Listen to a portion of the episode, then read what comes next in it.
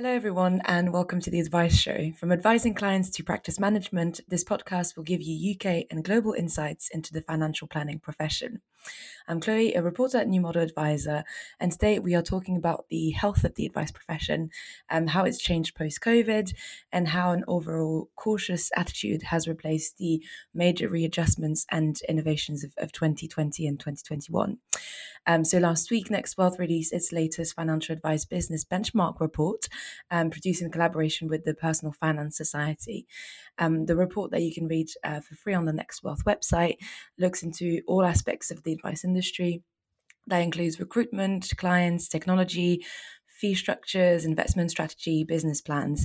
And it finds that overall advice firms were much more cautious in 2022, with recruitment slowing down, less firms taking on a higher number of active clients year on year, and more firms looking to exit the market.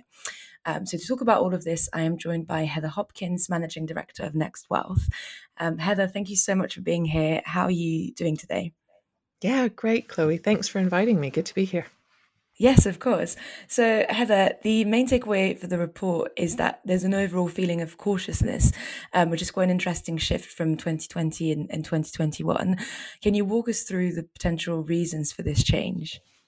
Yeah, sure. So I think that note of caution is really important, because it's not that anything is looking dire or negative. People with the news today might be feeling a bit nervous what's going on in the last couple of weeks. But advice businesses are healthy, but they're much more cautious in their outlook. And I think the main reason for that is when we ask advisors what the average portfolio value is of their clients. So this is asking them, so it's not an exact number. I mean, they do have a pretty good handle on that, but it's not an exact figure. But the average was £352,000, whereas last year in the same survey, it was £404,000. So, that has a direct impact on the fees that advisors are earning, because most charge based on assets. So that, that represents a 15% decline. If the numbers that we have are right for how much they're charging and the number of clients they have, they're looking at about £356 less per client that they're earning. And that's pretty significant. And that's had an impact on, as you said, recruitment plans, growth plans, all sorts of things. But I think it's that's the primary issue, is that because they're earning their income based on fees from assets, as portfolio values decrease, fee income decreases. The report also looks into the business challenges that advice firms are facing. The first one being regulatory disruption. Then we have, in second place, the cost of doing business with PI renewal and the FSCS levy. And then the third being cybersecurity. And I just wanted to talk a bit more about the first one, regulatory disruption and consumer duty. What do you think is the overall sort of opinion on consumer duty? How do firms expect it to impact them? So I think it's really unknown at the moment. It's a bit of a mix. We're doing some follow-up research on consumer duty right now. This survey went out was completed in August that we're talking about. And the final rules from the FCA only came out in July.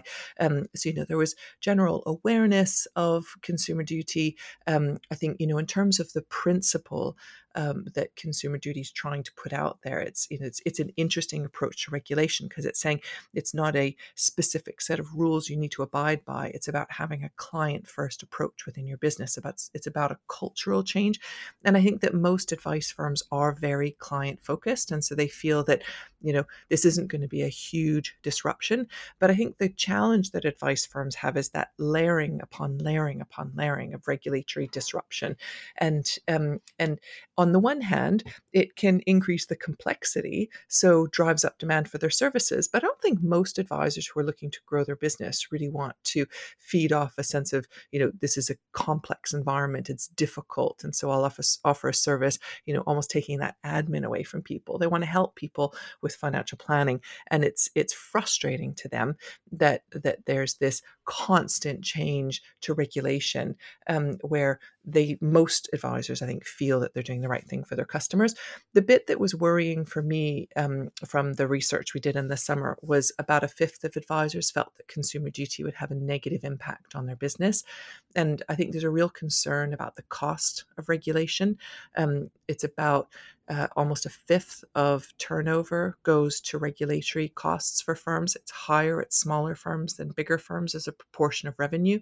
And that's really frustrating because they want to be able to serve more people. They want to do right for their customers. And they want regulation. They want a well-run sector, well-run profession. But at the same time, they don't want to increase costs, pass that on to their customers, and spend their time disclosing disclosure upon disclosure. That layering of disclosure is really frustrating. Yeah. It's frustration that is completely understandable. And the cautious attitude that we were just mentioning, it's also reflected in firms' sort of reluctance, I'd say, to embrace new technology. So I think it's 9% that refer the clients to digital advice proposition, which represents no real change from last year. And there was also a reduction in the number of firms that were planning to add a new technology partner in the next 12 months. Why do you think that is, especially because 2020 and 2021 were really years of kind of embracing new digital propositions because of COVID, of course. Why do you think it's changing? Yeah, it's a really interesting question, and it was a bit of a conflict in the results from the survey. So, 87% of advisors said they were satisfied with their current tech and aren't making any changes. Most of those said that they're open to trying new tech if something good comes along, but not actively looking to make any change. And that really contrasts to what we were seeing through COVID, where firms were taking on new technology. They were experimenting with different ways of supporting their customers. I think part of this is a failure of providers, the tech providers, to offer really good proven solutions.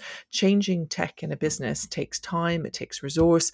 So you're only going to do it if there's a really good option available. And I think that what we're hearing from advisors is there's good bits of tech to support individual challenges within a business, but the bigger issue is that integration across. So you have a great client portal, get all sorts of data from your client through a fact find, have a great onboarding process, but then you have to key in that information into your back office system. I mean, it's just ridiculous. And then, you then have to have that feed through to your platform. Sometimes they're integrated, sometimes they're not. And then, you want to create a suitability letter, and you can take some of that out of your back office system, but not all of it. So you're rekeying. Every time you're rekeying, it's not just time, it's also the opportunity to introduce errors into the process. So there needs to be a more cohesive approach from the providers to supporting that advisor tech stack to be able to deal with some of those integration challenges. And it's not just, back office to platform. It's really stitching together the workflow that exists within an advisor business, understanding that workflow and making sure that works seamlessly through the tech. So I think we're going to see a real shift in this in about 3 years' time. So advisors, some firms experimenting with new tools and tech that are out there. We saw more firms using Wealthcraft, using Time for Advice, experimenting with different back office systems. There's Planner CRM. There's new things coming to the fore. So once those are tested, firms have been through that transition onto that tech, see how they're running. We might see a real shift. Right. And the report also introduces a new way of qualifying advice businesses. So there's 5 categories. There's the turnkey advisors, build-to-grow firms, succession searchers, investment advisors, and investment outsourcers. So can you tell me a bit more about how you went about designing that classification and how it sort of helps advice firms understand their place in the market? Yeah, absolutely. I think, one of the things that's really interesting about the financial advice market or profession is it's just made up of such different firms. I mean, trying to compare a, small advice practice that's, supporting a local community to a large business that has, a large compliance, HR,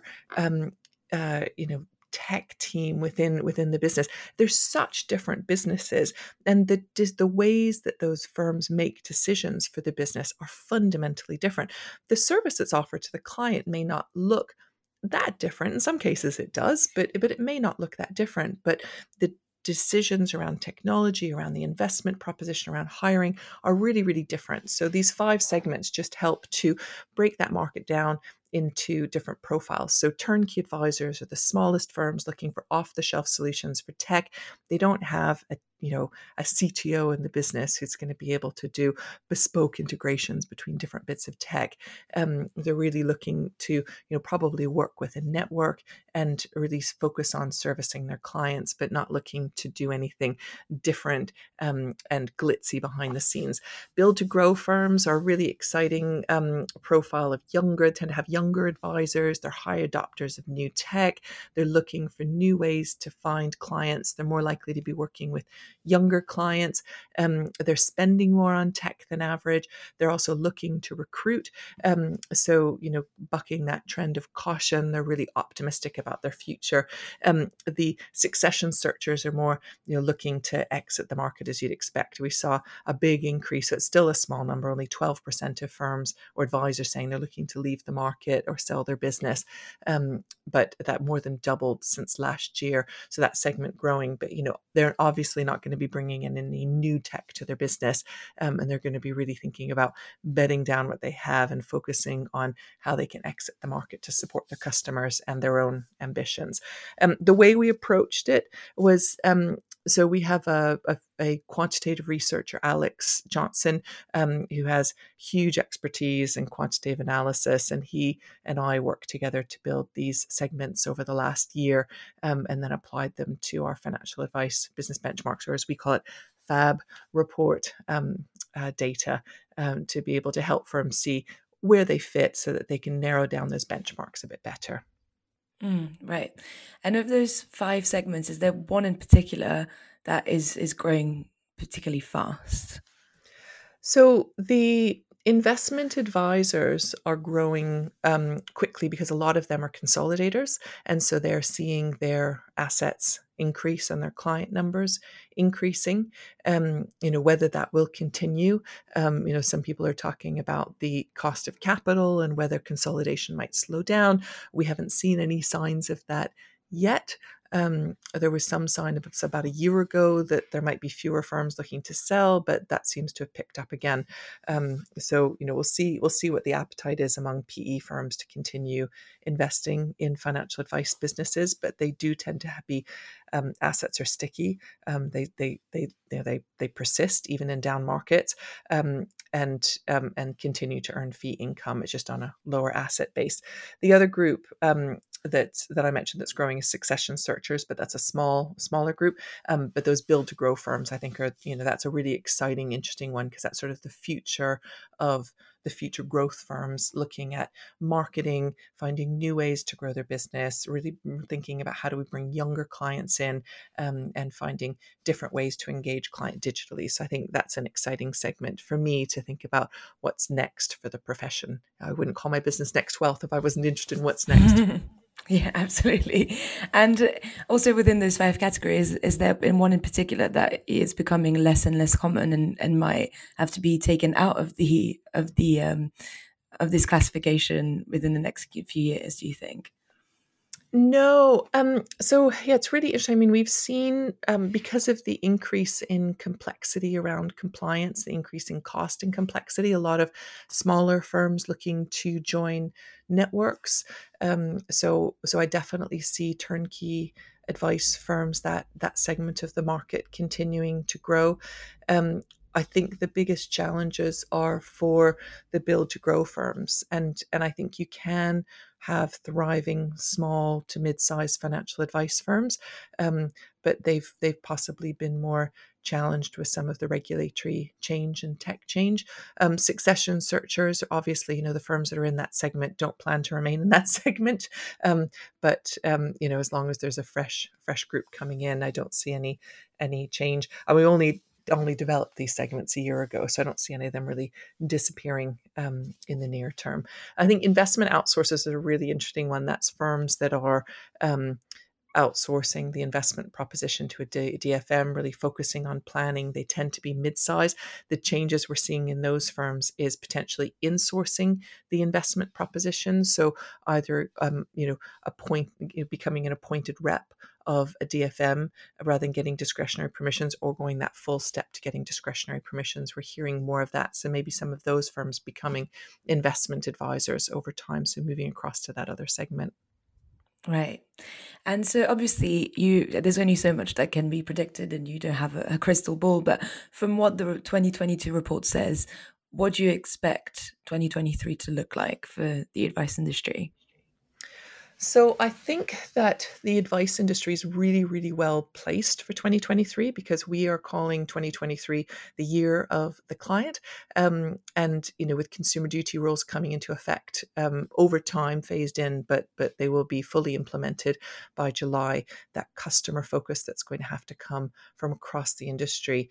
I think advice firms are really well placed to be able to thrive in that customer-facing, wealth management industry. I think some things that will change is, I think there'll be some pressure on fees as firms are forced to think about benchmarking their fees against external benchmarks. In our report, we found 68 basis points was the average cost for advice, but it varies significantly by type of firm, by location of advisor. So clients of advisors in London are paying 80 basis points compared to 60 basis points for people in Northern Ireland and in the north of England. Fund charges vary significantly depending on region and depending on by type of firm. Vertically integrated firms tend to have higher fund charges than independent advisors.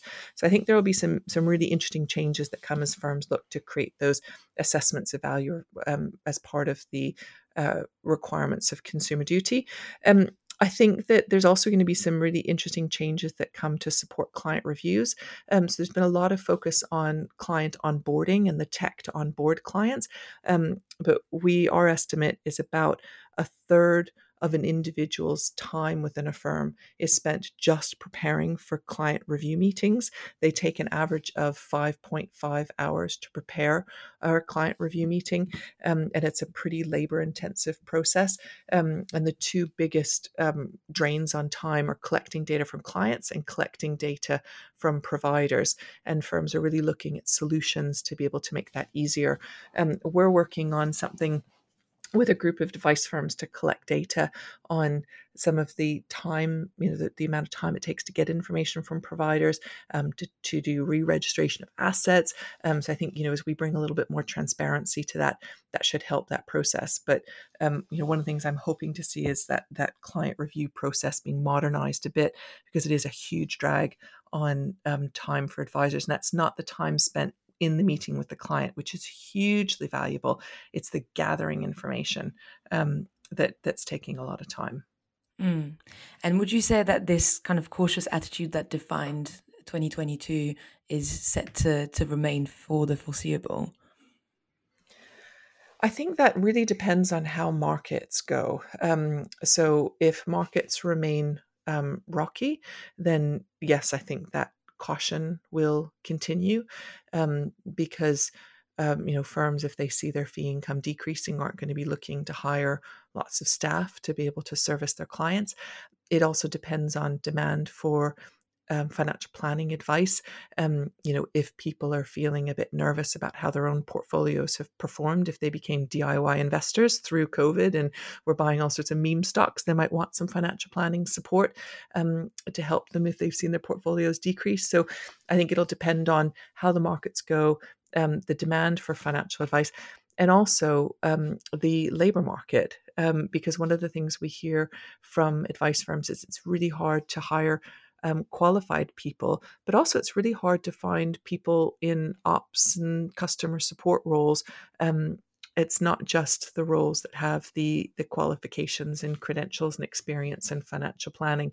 It still is a tight labor market, and salaries are going up. So I think those are the three things I would look at. So in answer to your question, I don't know. I'm a market researcher. I always like to hedge my answers. Depends on the markets. Right, so we'll have to wait and see then. Well, Heather, thank you so much for being here, and thank you everybody for listening. If you'd like to get in contact with us about this episode, we're on Twitter at New Model Advisor, or you can get in contact with me directly, cmeley, M-E-L-E-Y, at citywire.co.uk. Thanks again, everyone. Thank you, Heather, and we will see you next week.